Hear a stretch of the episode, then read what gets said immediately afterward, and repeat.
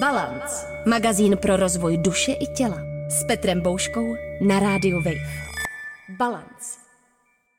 Příjemný poslech u pořadu Balance na rádiu Wave vám přeje Petr Bouška. Mým dnešním hostem je Adam Borzič, psychoterapeut, básník, publicista a šéf-redaktor časopisu Tvar. Adame, dobrý den. Dobrý den, Petr. Naším dnešním tématem je psychoterapie a spiritualita. Asi k tomuhle tématu dovolím takovou malou osobní poznámku, protože mě se v poslední době v psychoterapeutickém procesu a v mém osobním životě ta spiritualita hodně zvýraznila a odráží se to i v dramaturgii pořadu. Vysílali jsme o šamanismu, o rodinných konstelacích a já si říkám, že část mého publika, jak jsem koukal, taky nadšená z toho, že se to posouvá sem a typu, že bude i nějaká jiná část, která bude trochu vyděšená, tak jsem jenom všechny chtěl uklidnit, že doufám, že si to zase sedne.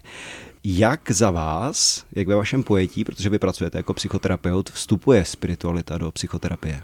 Já bych možná Petře, než odpověděl tu otázku, tak možná trochu řekl, co to je vlastně spiritualita, protože to je strašně složitý pojem. Že? Původně ten pojem vznikl v 17. století, byl používán handlivě vlastně pro květistické, mystické sekty v eh, 17. století ve Francii. A to znamená, že vidíme, že slyšíme tam, že tam je to spirit, že tam je slovo duch a už by tohle naznačovalo, že to je nějaká duchovnost a my máme tendenci v západní kultuře klást ducha proti hmotě a oddělovat to. To znamená, je něco duchovního, spirituálního, potom je to něco odděleného od země, od těla, od našich běžných životů. Ale ten pojem prodělal obrovský vývoj a my dneska ten pojem používáme vlastně mnohem syntetičtěji. Používáme pojem spiritualita vlastně se těžko definuje. Je to pojem, který můžeme přiřadit k různým typům světových duchovností, od nějakých alternativních před těch tradičních, křesťanské, židovské, buddhistické a tak dále. Ale nějakým způsobem vlastně musíme říct, že existuje taky spiritualita lidí, kteří vůbec nejsou náboženští. Erich Fromm, třeba marxistický psychoanalytik, je, bez pochyby jeho dílo má silně spirituální rozměr. Teď e, autor z poslední doby, kterého jsem zaznamenal, Sam Harris, který vlastně je skeptik a vědec a zároveň vlastně mluví o spiritualitě nenáboženské. To znamená, pak se nám to tady trošičku jako e, činí komplikovanější. Je to trochu komplikovanější, protože co to teda znamená? Mně se moc líbí termín, který používá moje e, dobrá kamarádka Daniela Vodáčková, psycholožka, psychoterapeutka, přesahová energie. Jako, jako si ona používá nějaký termín, ona to nepoužívá přesně pro spiritualitu, ale já bych si to půjčil pro tu spiritualitu, že to je nějaká zkušenost s přesahem. A teď přesah je vlastně široký pojem. My můžeme mít přesah, skrze přesahu dosahujeme v našich vztazích, přesah zažíváme v přírodě, přesah zažíváme v umění třeba. Jo? A pořád nemusíme být na poli náboženství. Jo? To znamená, když bych já definoval spiritualitu, tak je to nějakým způsobem jakoby zkušenost s přesahem, která se dotýká něčeho hlubokého v nás a hlubokého v životě. Dotýká se zásadních témat. Carl Gustav Jung měl takovou větu, že základní otázkou života je, jestli se stahujeme k nekonečnu. A teď nekonečno zase. Nemůžeme jasně jednoduše vymezit, protože fyzik, astrofyzik bude mít jinou definici nekonečna než katolický mystik. Ale nicméně tušíme, že tu je něco jako hlubokého, co nás přesahuje. To znamená, tohle je jakoby pole vymezení pojmu spiritualita. Děkuji, já jsem, já jsem tušil, že to nebude úplně jednoduché, já jsem cíleně zvolil ten termín spiritualita, v rešerši jsem se připravoval, hledal jsem ty rozdíly mezi duchovno, víra, náboženství a tohle mi přišlo, já vím, že to je zjednodušující strašně moc, mm-hmm. ale pro účely pořadu je prostě nutné něco takového udělat. A jak tedy vstupuje to pojetí, které vy jste teď načetl, nebo které předpokládám, že ještě doplníte nebo rozšíříte, do vašeho pojetí psychoterapie? Tak ze dvou stran vlastně. Z jedné mé osobní strany, protože já se cítím být člověkem nějakým způsobem v duchovních tradicích, eh, jakoby rozvíjející se, nějakým způsobem prožívající, mé zázemí původně křesťanské a pak jsem ho doplnil vlastně o buddhistickou praxi. Z druhé strany, a samozřejmě jsem taky ovlivněn některými psychoterapeutickými směry, které vlastně tu spirituální zkušenost berou vážně. To znamená, na jedné straně to třeba Carl Rogers, který sice zdánlivě působí tak jako velmi civilně, ale on taky mluví o transcendentní zkušenosti v terapii, oceánickém vědomí v pozdějším, ve svém pozdějším díle. A na druhé straně jakoby ta, je, to, je to tady ta jungovská škola, která Carl Gustav Jung položil vlastně ty náboženská a spirituální témata do středu svého přístupu a z něj odvození ti autoři. Takže to je jedna věc. Samozřejmě terapeut by si měl dávat pozor, aby jeho osobní procesy a jeho osobní obsah nevstupovaly do terapie. Na druhé straně je dobré, že, že musí o nich vědět. A zase z druhé strany je přirozené, že když terapeut má takovou nějakou, nějaké zázemí a je to třeba o něm známé, tak je pochopitelné, že přitahuje klienty, kteří s tímhle nějakým způsobem s těmi tématy se dostávají do, se, eh, do kontaktu. Takže z druhé strany skrze mé klienty o tom je to rozsáhlá, rozsáhlé spektrum vlastně těch přístupů. Někdo je jakoby alternativně orientovaný, někdo třeba přichází z klasického křesťanského prostředí. Ono to není tak, že by většina klientů nechodí přímo Málo kdo přijde přímo přijde s tématem, mám problém nějaké spiritualitě, i když i to se občas stane. Ale průběžně se to v té terapii objevuje. Pro mě je asi důležité, a tady navážu na to svůj první odpověď, že jestli chápeme spiritualitu jako nějakým způsobem jako vztah k tomu, co nás přesahuje a co je hluboké v životě, tak na určité rovině nemůže existovat žádná terapie bez spirituality.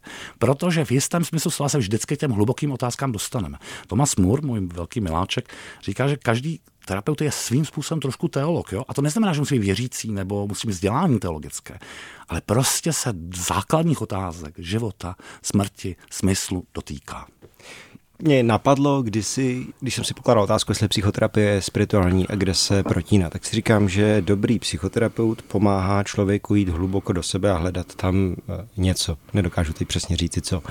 Ale pokud se skutečně prokutáme v sobě hluboko, tak věřím tomu, že tam najdeme něco duchovního. Můžeme tomu říkat eh, Bůh, samády, nirvána, osvícení satory, jakkoliv, nebo zkrátka něco, co nás přesahuje. Takže z určitého úhlu, ohledu, úhlu pohledu souhlasím s tím, že to je zkrátka neoddělitelné. Ano, o tom já jsem přesvědčený. A zároveň jakoby důležité říci, že spiritualita může mít různé podoby a může mít samozřejmě podoby i nezdravé a zdravé. A zdravá spiritualita, když se tak prohlídnu ty, ty cesty duchovní, tak nakonec vždycky směřuje k nějaké jednotě s tím životem. To znamená, neoddělujeme to duchovní od toho světského, toho zemského, je to propojené. A pochopitelně můžou existovat spirituality jako formy úniku, jako to, čemu se dneska modně říká spirituální bypass, to znamená, že nás to odděluje vlastně od naší zkušenosti života a vytváří to sadu takových eh, pomůcek, jak se vlastně vyhnout životu a nějakému poctivému zaobírání se vlastním životem. Já abych to asi možná trošičku zúžil, tak mi přijde, že když jdu do psychoterapie a mám nějakou baterii zážitků, prožitků, které budu nazývat jako spirituální nebo mystické a začne se, začnou se třeba objevovat nějaké symboly i z kultur, které jsou nám geograficky velmi vzdálené. Jestli o tom můžeme přemýšlet jako o právě symbolech nebo nějaké formě jazyka nebo obrazů, kterými se ta moje spiritualita vyjevuje a formuje a je potom možná dobré z pohledu psychoterapie s tímto taky nějak pracovat a nějak to nehodnotit a jde mi taky o to oddělení, kde je to duchovní a kde je ta psychoterapie. Řekli jsme si pracovní verzi, že úplně oddělit to nejde, ale zároveň je samozřejmě důležité to v nějakých chvílích oddělovat. Pochopitelně, že když pracujeme s konkrétním člověkem, který přichází s nějakým svým spirituálním jazykem, tak tam by bylo velmi špatné, kdyby terapeut ten jazyk hodnotil a kdyby si ho nějakým způsobem se ho pokoušel opravovat. Jo? To znamená, on musí přistoupit na ten jazyk, jazyk a v tom jazyku se nějakým způsobem vyznat. A tady trošku by bylo dobré, aby se terapeuti eh, vyznali aspoň trošku v nějakém, nějakém slovníku tohle typu, jo? aby měli nějakou zkušenost a znalost tohle typu. Ale po případě ty mhm. klienty odkazovali asi někam jinam. Tak, přesně, přesně, tak přesně to je důležité. Ale zároveň nějakým způsobem, jako kdyby někdy se stane, a zase to je zkušenost, myslím, kterou má spousta terapeutů, že to, co se může jevit jako spirituální téma, je ve skutečnosti vlastně téma, které je vlastně psychologické, když to řekneme takhle. A naopak zase máme věci, které se jeví jako psychologické a vlastně se nejenom ukáže, že to je vlastně spirituální otázka. Jo? Ehm, dám příklad ze své praxe z dávných dob. Měl jsem jenom klienta, ho rád vzpomínám, který byl jogín a on prostě jako kdyby všechno měl nějakou dobu vlastně přes ty jogínské terminologii, přes tu, ty přístupy a podobně. Ale přitom to bylo třeba rozsáhlé téma sexuality, která byla potlačena a se kterou se tam právě zacházelo přes ten ten celý koncept ne úplně šťastně. A tam bylo důležité vlastně jako by oddělit ty dvě složky. Ale je třeba to dělat citlivě, jo? protože zase na druhou stranu je třeba mít úctu k tomu vnitřnímu vesmíru, ze kterého to vychází. Je, je potřeba se dát pozor na nálepkování, na posudky a hodnocení, tak to je jako klasický rozměr každé terapeutické práce. A na druhou stranu, ale zase jsem se setkal xkrát i s tím, že někdo řeší vlastně věci zdánlivě takzvaně normální, prosté, jednoduché a on se zatím vlastně vykoukne třeba hluboké téma smyslu, života. Jo, já myslím teď zase na jednoho milého klienta, který vlastně měl všechno, takzvaně, úspěšnou práci, rodinu a vlastně přišel do terapie vlastně s takovým tématem, že cítí jakousi prázdnotu, že všechno je naplněné a přece něco chybí. A to je vlastně téma, kde se pak otevírá velký prostor vlastně pro ty duchovní otázky. Z pohledu lidí, kteří vstupují do terapie, tak mě napadá, že to může být tak velmi citlivé, zvlášť když se vám ta spirituální svět otevírá a nejste tak v kontaktu a nemáte i tu mapu toho psychologického, psychoterapeutického, po případě psychiatrického prostoru, tak si říkám, a nemám žádný příklad, že by se to stalo v mém okolí, ale že to může být patologizováno, že to, je, že to jsou nějaké psychotické projevy, mm-hmm. že to je něco, co musíme odstranit, potlačit, nebo že to je zkrátka nemoc. Já já doufám, že tenhle ten přístup už začíná odcházet, jo? že už je jako na odchodu z dějin. Ale skutečně to tak dlouhou dobu bylo. Jako existovaly pojetí, která, si pamatuju, jak jsem četl nějakou knihu, která byla stará, už jako někdy z 50. 60. let, kde skutečně se člověk dočetl, že Ježíš byl mazochista, Mohamed byl epileptik, Buddha byl schizoidní samotář, Terezie z Avel byla hysterka, jo? Tak, tak když to čteme a vidíme, tak je to, vidíme, že to je zaprvé neúctivé ke všem těm vyznavačům těch cest, ale za druhé je to nesmyslné. Že? Ale myslím si, že tohle se nějakým způsobem už pomaličku ztrácí a že se začíná eh, rozumět, že tu je nějaká zóna, kterou třeba z psychiatrického hlediska není snadné definovat. Si tu, jak moje oblíbená, kterou jistě také znáte, večer, Alenka Večeřová Procházková, to mám velmi rád, psychiatrička a psychoterapeutka.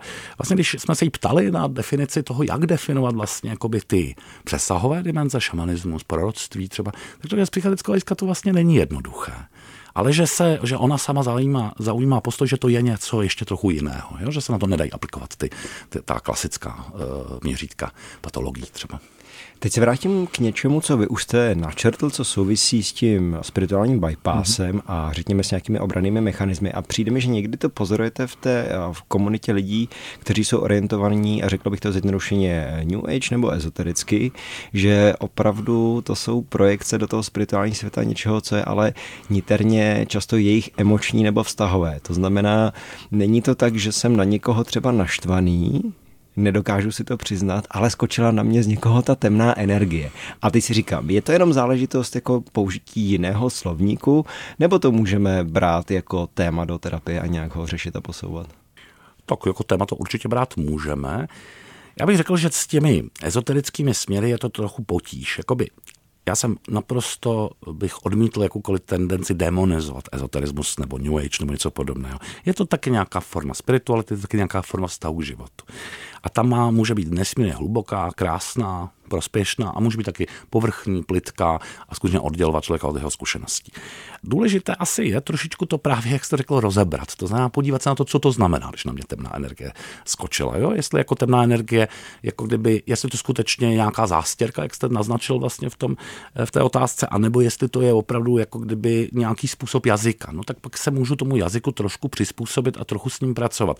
Já bych řekl, že někde ty alternativní spirituality mají trochu potíž v tom, že jim chybí jakoby trošku ta metodologie, nějaké měřítko. Jo? Že když budu třeba provádět klasickou buddhistickou praxi, tak mám poměrně rozsáhlou možnost se nějakým způsobem trošku poměřovat, co se se mnou děje, co se se mnou odehrává, jakým způsobem to odpovídá, protože je to zmapováno. Je tady spousta učitelů, je tady spousta směrů, je tady jakoby na to rozsáhlá literatura. U těch alternativních směrů je to těžší, protože ono to takové často synkretické, eklektické, spojené. A zase to neznamená nic špatného. Jo? Ty velká náboženství taky původně byly synkretická. Jo? My to dneska už nevíme, ale nevnímáme. Ale třeba křesťanství je mix judaismu a řecké filozofie a místních pohanských tradic. A my to také neuvědomujeme.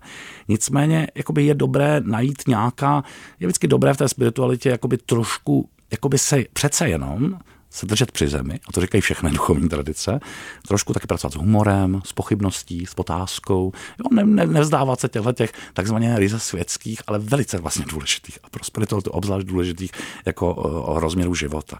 A potom můžeme taky trošičku podstoupit od toho, že když máme nějaký vrcholný zážitek, tak ono to často v těch mystických tradicích bývá taky trošku i zlehčováno a je to moudré. Jo? Zase jsem uvedl příklad z Terezie Sávely, že si pamatuju, jak Terezie Sávely někde píše, byla tady paní, které se neustále zdálo, že k ním přicházela pana Maria a sedala si k ní na postel. No, jak se ukázalo, byla to pitomost, jak jsem si myslela. Jo? To říká velká katolická mistička, vizionářka. Takže jistým druhem, jako jistou skepsi, jistý humor, jistý odstup je důležitý v téhle oblasti si udržet, ale to neznamená, že když mám nějakou zkušenost, která přichází od jinut, jo, z hlubiny, prostě z nějaké transcendence, tak zase jako jí hned automaticky psychologizovat a hned jí zařazovat, to vlastně okrádá potom zase tu zkušenost života o něco podstatného. Takže když eh, do mé terapie eh, chodí mladý mystik, který prostě občas je velmi extatický, tak já prostě jako nemůžu hned mít začný podezření, že jsem nedošlo k mány, protože taky trošku znám ze své vlastní zkušenosti, že když se tyhle ty světy otevřou, tak to občas tou psychikou zahýbe. Ale na to se s tím musí nějak pracovat a taky se zase může nějak uzemnit. Mně k tomu napadá, že to může být fáze. Jo, mám v hlavě takovou fantazii o někom, kdo třeba není zatím z toho přijmout, není připravený to, že byl v životě nějak hodně zraněný, třeba i vlastními rodiči, jak se to často stává, a tak se to napřed začne vidět, začne se to zobrazovat právě v nějaké té duchovní oblasti. A říkám si, že v tom procesu jednoho dne můžeme dojít k tomu, no ale ten prapůvod toho zranění nebo toho, co prožívám, tak to třeba není nějaké duchovní poslání nebo prokletí, ale on to bylo, protože to doma bylo blbý. Určitě. To si myslím, že se určitě dost často stává. Jo? A zase, když máme to pole té spirituality, tak prostě pokud budeme celou spiritualitu chápat jako pořád jen jako něco specifického, něco exotického, něco odinu, tak nás to k tomu snadno vede. Jo? Ale když se podíváme pozorně jako na nějaké hluboké, poctivé spirituality, tak oni ale všechny tyhle témata zahrnují. Jo? Jako můj vztah k tělu, můj vztah k blížním, můj vztah ke světu, můj vztah k přírodě bude, to je prostě velké téma, které je jak duševní, tak jakoby, jak terapeutické, tak duchovní. To prostě nemůžeme úplně oddělit, ale musíme se tomu jako nějak jemně vyznat a snažit se s tím nějakým způsobem pracovat. Mně se chce do toho vašeho výčtu přidat ještě emoce, mm-hmm. určitě. No, emoce jsou, emoce jsou samozřejmě v tom velmi důležité a právě s emocemi je ve spiritualitě potřeba trošičku vůči nim být obezřetný, jo? protože takové ty exaltované projevy, kdy prostě právě mám nějakou zkušenost a teď mám pocit, že se mnou mluví Bůh, nebo se mi zjevili anděle, nebo já nevím co, tak právě tam je potřeba trošičku být obezřetný a tady je dobré právě se trochu vyznat té spiritualitě. To znamená, když jsou lidé nějakým způsobem duchovně chtěl vyzvat, aby opravdu studovali a četli a nějakým způsobem se zabývali tím, jsou-li takhle orientovaní, protože jednoduše řečeno, jakoby i ty tradice samy vůči těm těm jevům mají určitou distinkci, určitý, určitý odstup a určitým způsobem s tím pracují. Dám příklad třeba jedné mé známé, které nedávno měla sen, že prostě jí řekl nějaký tajemný hlas, že její pán je pán temnot. Jo? Ona je hluboce věřící křesťanka a vyděsila se k smrti. Ale když trošičku něco víme zase o hlubinné psychologii, víme, že něco se přichází z nějakých hlubin toho nevědomí, tak to není přece informace z hůry, která říká, seš na cestí a skončíš v pekle. Ale třeba to říká, že je potřeba integrovat nějaký temnější obsah, že je potřeba se s tím tématem vůbec setkat, co to vlastně znamená temnota, jo, jakým způsobem se projevuje v mém životě tohle téma stínu a tak dále. To mi přijde jako moc dobrý postřeh, protože když začneme tu spiritualitu, když nám začnou přicházet ty zážitky a symboly a třeba jsme to v životě neměli nebo ne tak silně, tak oni přece jenom je to nějaká ustálená symbolika, nebo dá se to zkoumat a můžeme se obrátit k těm textům, ke zkušenostím, které mají tisícileté tradice a tohle zažívali obrovské množství lidí před námi a můžeme z toho čerpat. Takže mně osobně přijde k tomu si dostudovat ten kontext eh, strašně cené. Určitě. Já si myslím, že i tohle platí trošku právě i pro ty, jo, že když mluvíme třeba právě na tom poli nějakých těch alternativních spiritualit, tak já si myslím, že ten samotný fakt, že se, že se dnes děje, a to se děje všem, to je prostě fenomén, který se děje, že se trošku synkretizují ty tradice. To myslím, že je jako vlastně v pořádku. Jo, že takový ti spravověrní strážci těch čistot všech možných, tak prostě trošku zdorují životu. Jo? Jako jezuiti třeba, moudří jezuité v tomhle mají třeba v řádových pravidlech, že mají být na oltáři vedle křesťanských symbolů taky symbolů jiných náboženství. Jo? To je prostě oficiální jakoby, eh, dneska idea jezuitského řádu, který je tradičně otevřený jiným spiritualitám. Takže ono to není o tom, že je problém v tom, že mám těch přístupů víc, nebo že je kombinuju, nebo že se inspiruju. Ale je dobré jít k těm pramenům, trošičku o nich něco vědět, abych prostě to jenom neslátal dohromady prostě jako takovou spláceninu, protože pak mi to nebude k ničemu a pak se může dít právě to, že se ten projekční proces může dít mnohem s nás. Ale když se v tom trochu vyznám, tak naopak to může velmi obohacující, jo? protože jako na některé věci ta jedna tradice třeba neodpovídá a já můžu zakoušet nějakým způsobem inspiraci odinut, ale musím se v tom vyznat. Jste řekl slátaninu, pokud, pokud se nemýlím. A to mi přijde obrovská výzva a v něčem je to pro mě ale strašně pochopitelné, protože když se začnete třeba, a teď je to docela trend, vypravovat do rozšířených stavů vědomí, tak skutečně typy jazyků, typy těch obrazů, které vám přicházejí, jsou tu a tam skutečně, řekněme, šamanistické, tady něco z buddhismu, tady něco z hinduismu, pak do toho najednou vstoupí Ježíš Kristus. A to skutečně může udělat v tom vnitřním světě, nebo minimálně v tom chápání té vlastní spirituality pro člověka obrovský guláš. No, to jistě. Je dobré právě proto vlastně jakoby si uvědomit, že jsou to tak veškeré ty způsob, vůbec všechny možné religiozní přístupy jsou parciální. To znamená, oni taky jakoby vyjadřují jenom nějaký část té zkušenosti lidství.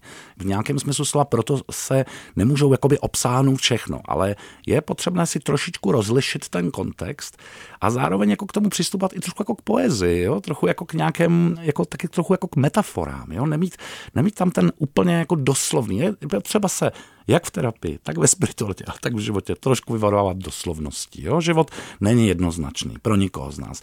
Není to tak, že my najdeme úplně absolutní odpověď na všechno. Absolutní odpověď na všechno mají fundamentalisté různého druhu a to je úplně jedno, jestli jsou to křesťani, agnostici a nebo New Age. Jo? Jako, eh, vždycky to člověk pozná podle toho, že v tom agrese a nějaký druh prostě jako nějakého planoucího fanatismu. Ale mm, jakoby my potřebujeme taky v tom celém si uvědomit, že to je taky trošičku hravý přístup a že to nemusí, že když se mi zjevuje víc symbolů naraz, tak taky si můžu říct si, OK, jsou tu symboly, ale jsou to pořád symboly. Přesně tak, jestli to není součást té zkoušky, že nám se ukazují ty symboly, aby jsme se na ně jako nepřilepili, aby jsme je nebrali přesně tak vážně a rigidně. Určitě, no tak proto, přesně, to tak protože symbol právě proto, že je symbol, tak odkazuje k něčemu. To znamená, je začátkem teprve cesty, není jakoby koncem té cesty. Jo? Ne, to znamená právě, já vlastně strašně pracuji s pojmem jako se spirituálním tématem otázky, jo? že pro mě vlastně otázka je hlubším spirituálním tématem než odpověď. Jo?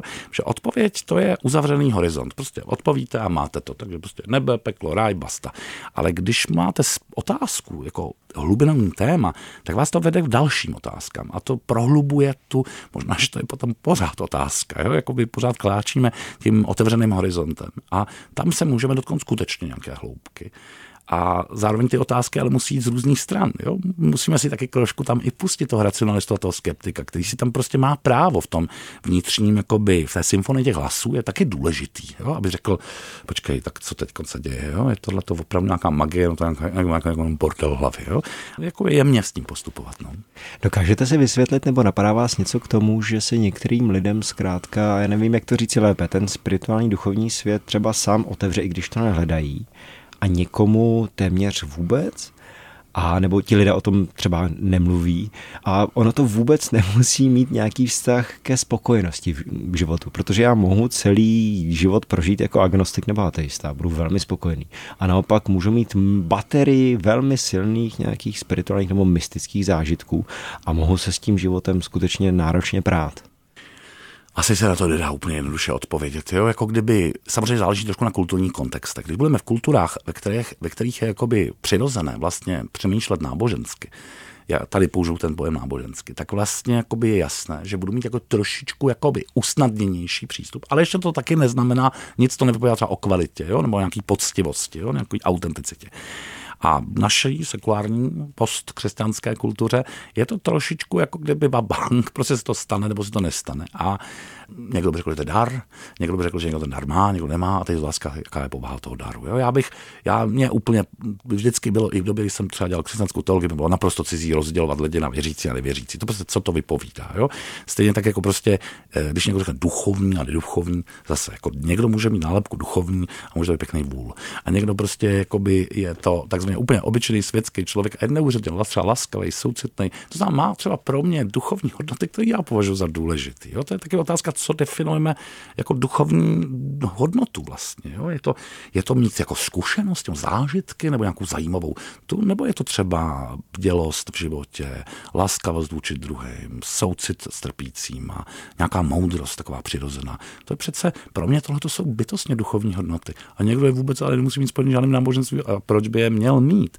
Na druhou stranu, ano, myslím si, že jistá metodická spiritualita může pomoct kultivovat tyhle ty jevy. Jo? A v tomhle smyslu může být e, jakoby prospěšná.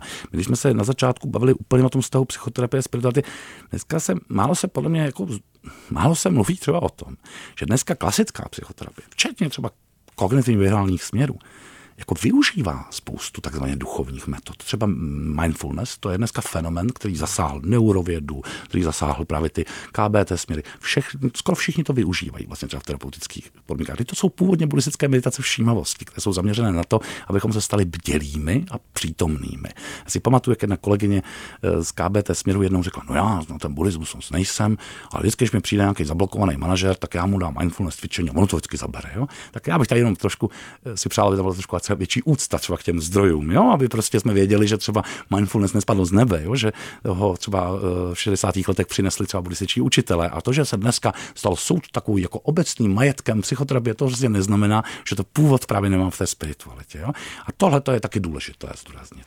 Nepřijde vám to někdy právě ten koncept mindfulness, který teda přišel v 60. letech, ale ten boom byl před, eh, já nevím, pěti, deseti lety, kdy se to dostalo i k nám. Jestli to nikdy není trochu profanace nebo nějaké znesvěcení. Když učíme manažery, aby byli lepšími manažery, tak nic proti manažerům jako takovým, ale součástí i téhle kultury napojené na ten neoliberální kapitalismus je přece jenom spousta velmi negativních dopadů. Máte naprostou pravdu. Jo? Já bych řekl, že v případě tomhle konkrétním, teď jsem řekl, tak ono jí nešlo o to, aby se z manažera stal lepší manažer, ale prostě jenom chtěla, aby víc vnímal sám sebe. Jo? A to je legitimní. Ale na druhou stranu je pravda, že to, jak se mindfulness posunul do toho jako obecného, že má to všechno možné, může být mindfulness, mindfulness pro, pro ředitele, mindfulness pro to, tak to samozřejmě to je třeba z hlediska buddhismu jako vlastně jako obrovský posun, protože buddhismu eh, se lidi snaží být bdělí, ono to vlastně bdělost, o to bdělost, proto, aby se víc otevíralo jejich srdce, aby se víc eh, stávali soucitnějšími lidmi. A to je přece někde jinde, než se stávat lepším manažerem. Také mě k tomu napadlo, když jsem si připravil na to téma, jak si nějaká idea hodnoty nebo povyšování se. To znamená, že v momentě, kdy já ten svět nějak začínám vnímat spirituálně, mám ty zážitky, tak je to něco lepšího, mystického, tajemného, co mě tak jako povyšuje na ty ostatní lidi. Tak to je jeden ten pol, kterého si občas všimnu.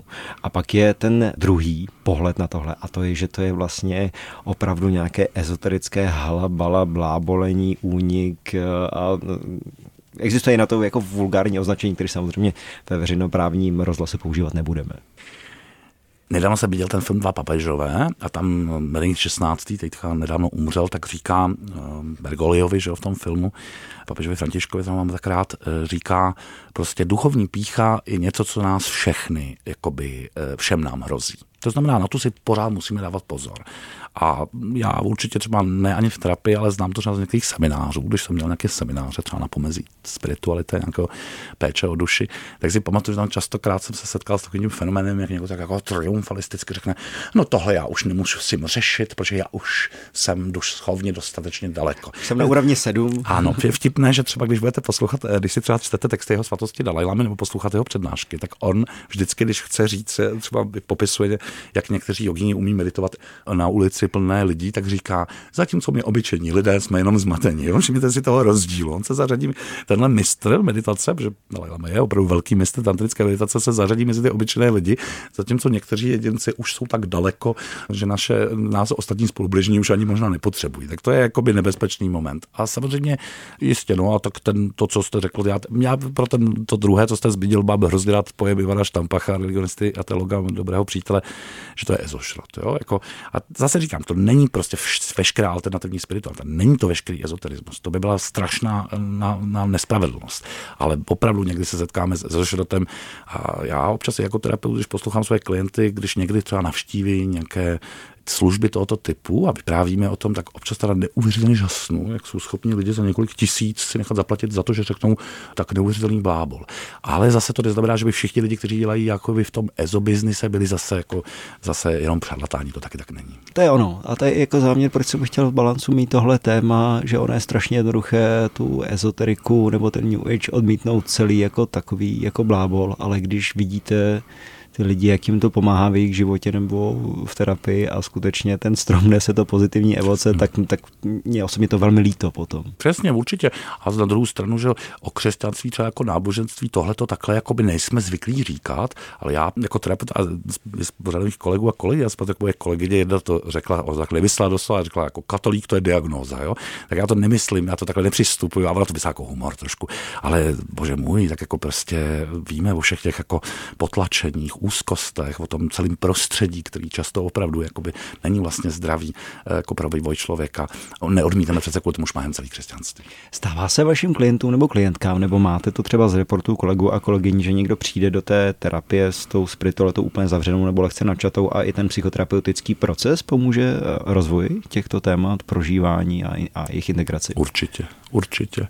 Párkrát se mi stalo, že jsem u někoho zaznamenal vlastně, že začátku to byla taková jako lehká otevřenost, pak skutečně ten člověk začal jako prohlubovat nějakým způsobem ten svůj vztah eh, k nějakému posvátnu a v rámci toho, co ho přitahovalo, tak se nějakým způsobem otevíral. To rozhodně. Myslím si, že to může být jakoby... Naopak, jak vlastně říkal, ještě dlouho z druhé strany, že Confield, vynikající buddhistický učitel americký, vlastně doporučuje lidem, kteří se opravdu věnují seriózně duchovnímu životu. Jo? To znamená, že třeba pravidelně meditují a opravdu navštěvují prostě praxe, mají učitele, aby vlastně taky terapii zařadili do toho systému. Protože to, že medituju třeba pravidelně, to je skvělá věc a je to úžasná jakoby, péče o duši a péče o spenitro, ale pozor, můžu se dostat do situace, kdy se mi prostě budou vynořovat procesy, kterým prostě nerozumím a které se nedají vlastně jednoduše podchytit a možná ani duchovní učitel nemůže podchytit. A on sám popisuje, jak vlastně 20 let meditoval v buddhistických klášterech eh, různého typu a pak se vrátil do Ameriky, oženil se, začal jako žít normální život a najednou zjistil, že si neumí poradit se svojí emocionalitou, že je neuvěřitelně jako někdy věci křehkej a tak dál. A přitom to byl zkušený duchovní učitel. Jo? A začal podstupovat ten terapeutický proces. No a má to smysl z obou stran. Já jsem strašně rád, že to říkáte, to se mnou velmi rezonuje, protože já mám pocit, že jakkoliv jsou ty spirituální učení a tradice v něčem univerzální, přesahující a je to nějaký meta, možná pohled na život, tak přece jenom ta psychoterapie vznikla v našem kulturním kontextu a odpovídá na problémy a výzvy, které má naše společnost i třeba řekněme jak dobově, tak i třeba nějak geograficky a kulturně. Přesně. A je to, je to i nějakým způsobem jako z, z, ze staletí, jo? jako vznikající prostě vzorce. Jo? Jestli pamatuju, tak jako jsem četl někde, že Dalaj Lámovi eh, nějak, někde při nějaký rozhovoru řekli něco jako, no ale co mají ty Evropani, co máme dělat, když se nenávidíme sami sebe. A teď on tomu vůbec nerozuměl. On to musel přeložit znovu. On pořád nevěděl, o čem mluví. A pak se řekl, aha, no tak já vůbec vlastně nejsem zvyklý na lidi, kteří se nenávidí, jo. Ale my přece tenhle ten problém je velmi častý problém, se kterým se v terapeut každý set, nebo terapeutka se setkává. To znamená e, nějakým způsobem, a vzniká to třeba i z nějakých e, neúplně šťastných e, interpretačních rámců, jako křesťanské tradice, tak jak se vulgarizovali a potom sekularizovali, takže jako s pocitem viny v kultuře, která jakoby po staletí byla ovládaná jakoby třeba teologii divaděčního hříchu, tak není divu, že tak jako pořád pracujeme s vinou jako tak podstatným konceptem. Jo? A tím já zase nechci říct, že by vůbec žádná vina neexistovala, to taky jako je blbost. Arme, já ač velmi rád musím na tomto místě náš rozhovor zastavit, protože tuším, že kdybych to neudělal, tak tady možná budeme velmi, velmi dlouho, anebo eh, my editoři potom velmi pořád zkrátí. Takže pokud vy nemáte nic důležitého, co vám leží na srdci, co byste chtěl třeba ještě dodat? Už nemusím nic hledat. Výborně, děkuji. tak eh, já vám děkuji za vaše dnešní odpovědi, za mě byly skvělé. Hostem Balancu pro dnešní den byl Adam Borzič, psychoterapeut, básník, publicista a šéf redaktor časopisu Tvar. Já vám moc krát děkuji za návštěvu. Naschledanou. Naschledanou. Balance. Překonejte limity vlastní hlavy. Balance. Přihlaste se k odběru podcastu na wave.cz lomeno podcasty a poslouchejte Balance kdykoliv a kdekoliv. I offline.